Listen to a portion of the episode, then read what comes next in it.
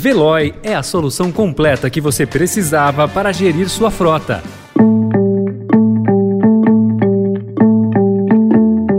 Olá, começa agora mais uma edição do Notícia no seu Tempo, um podcast do Estadão para você ouvir as principais informações do jornal. Esses são os destaques do dia.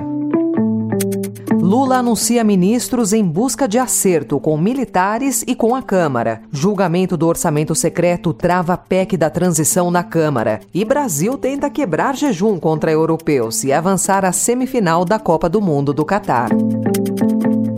Hoje é sexta-feira, 9 de dezembro de 2022. Estadão apresenta Notícia no seu tempo.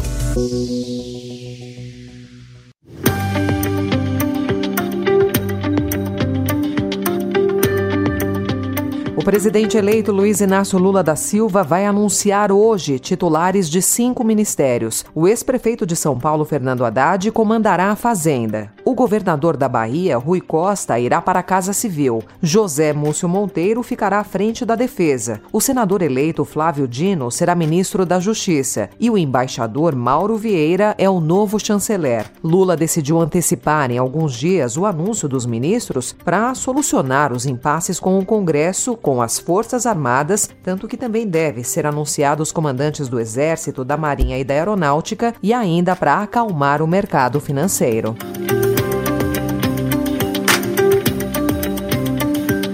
A pressão da Câmara pela manutenção do orçamento secreto pode arrastar a votação da PEC da transição para a última semana antes do recesso parlamentar, que começa no dia 23, e forçar a análise do orçamento de 2023 antes da aprovação da medida. Diante desse cenário, o relator do orçamento de 2023, o senador Marcelo Castro, se prepara para apresentar o seu relatório antes da aprovação final da PEC. Para votar a proposta de emenda à Constituição, os deputados querem saber primeiro Primeiro, qual será o futuro do orçamento secreto? O mecanismo está em julgamento no Supremo Tribunal Federal, que será retomado na próxima quarta-feira. Até lá, tudo deve ficar em compasso de espera na casa.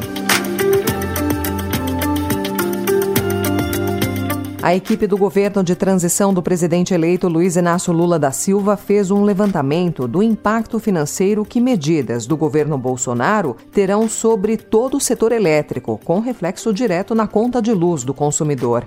A estimativa aponta para um rombo de 500 bilhões de reais nos próximos anos, ultrapassando a gestão petista, que vai até dezembro de 2026. O governo não comentou o documento.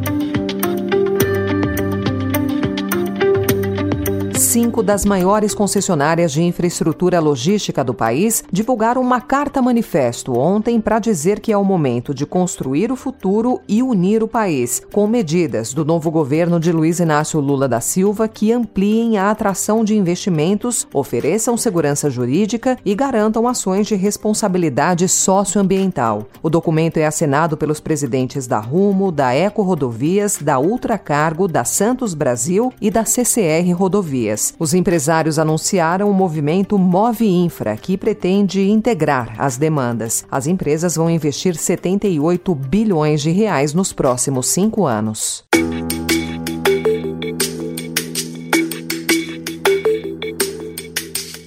Além do baixo investimento, o governo de Jair Bolsonaro também foi o que mais realizou cortes nos ministérios da Educação e da Ciência e Tecnologia desde 1999. Nos últimos quatro anos, o MEC teve 20% de suas verbas cortadas e o MCT 44%. Os dados foram tabulados pelo Observatório do Legislativo Brasileiro, que é um núcleo de pesquisa ligado à Universidade Estadual do Rio de Janeiro. Antes, o maior índice havia sido no segundo governo, de Dilma Dilma Rousseff. Segundo a nova pesquisa, entre as áreas mais afetadas por bloqueios está a CAPES, que nesta semana foi impossibilitada de pagar mais de 200 mil bolsas justamente por um decreto presidencial. Ontem, no fim do dia, após uma grande pressão, o ministro da Educação, Victor Godoy, anunciou que 460 milhões de reais foram liberados para a pasta e que as bolsas seriam pagas até o dia 13.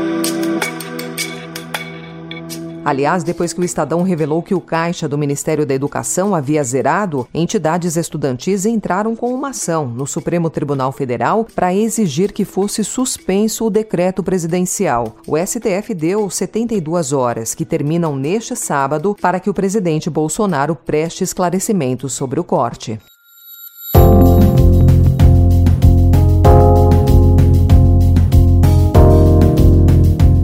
Seu segundo dia no cargo de presidente do Peru, após o golpe de Estado frustrado de Pedro Castilho, Dina Boluarte encarou o desafio de começar a formar um gabinete que mostre um governo diferente. Embora fosse a vice-presidente na chapa de Castilho, Boluarte recebeu bandeira branca do Congresso para governar com relativa tranquilidade, por enquanto. Segundo analistas, o motivo para essa bandeira branca inicial é bem claro todos querem evitar uma nova eleição geral. A duração desta paz vai depender dos nomes que ela indicar. Boluarte prometeu ontem à tarde seguir as regras constitucionais e disse que as eleições antecipadas são inviáveis no momento. A Constituição é a carta magna que devemos de obedecer todos os peruanos e em todos os países. A eleição ha sido hasta 28 de julho de 2026. Notícia no seu tempo. A identidade do futebol brasileiro não fui eu, é toda uma geração que surgiu agora, são os técnicos da categoria de base, é, representado pelo Amadeu, que formaram esses atletas, é uma nova geração e a gente dá, sei lá, confiança para que eles possam produzir o seu, o seu melhor. Então é, é a característica nossa, em cima dessa pressão, sim ter a coragem para jogar dessa forma. Mesmo correndo os riscos de a carne ser cortada, eu sei disso, eu já vivi isso. Mesmo assim eu vou em frente porque é esse futebol que eu acredito.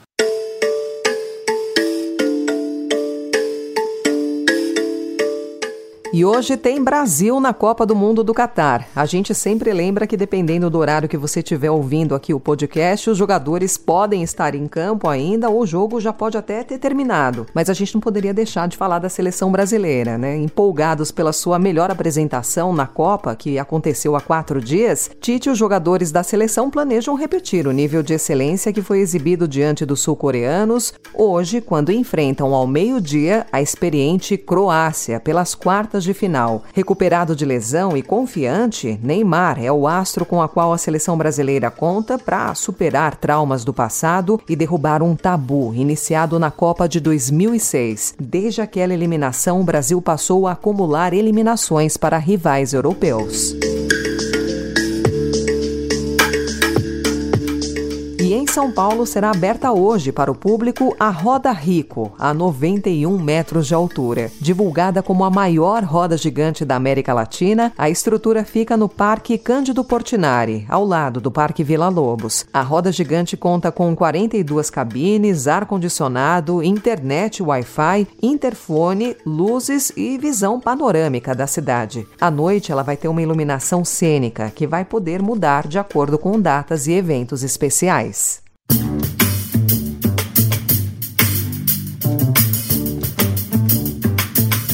Essa foi mais uma edição do Notícia no seu Tempo, com a apresentação e roteiro de Alessandra Romano, produção e finalização de Mônica Herculano. O editor de núcleo de áudio é Emanuel Bonfim. Obrigada pela sua escuta até aqui e um excelente fim de semana. Você ouviu Notícia no seu Tempo. Procurando a rota mais inteligente para gerir sua frota? Veloy é a solução completa que você precisa. Acesse veloy.com.br/empresa e descubra um caminho prático e eficiente para a gestão da sua empresa.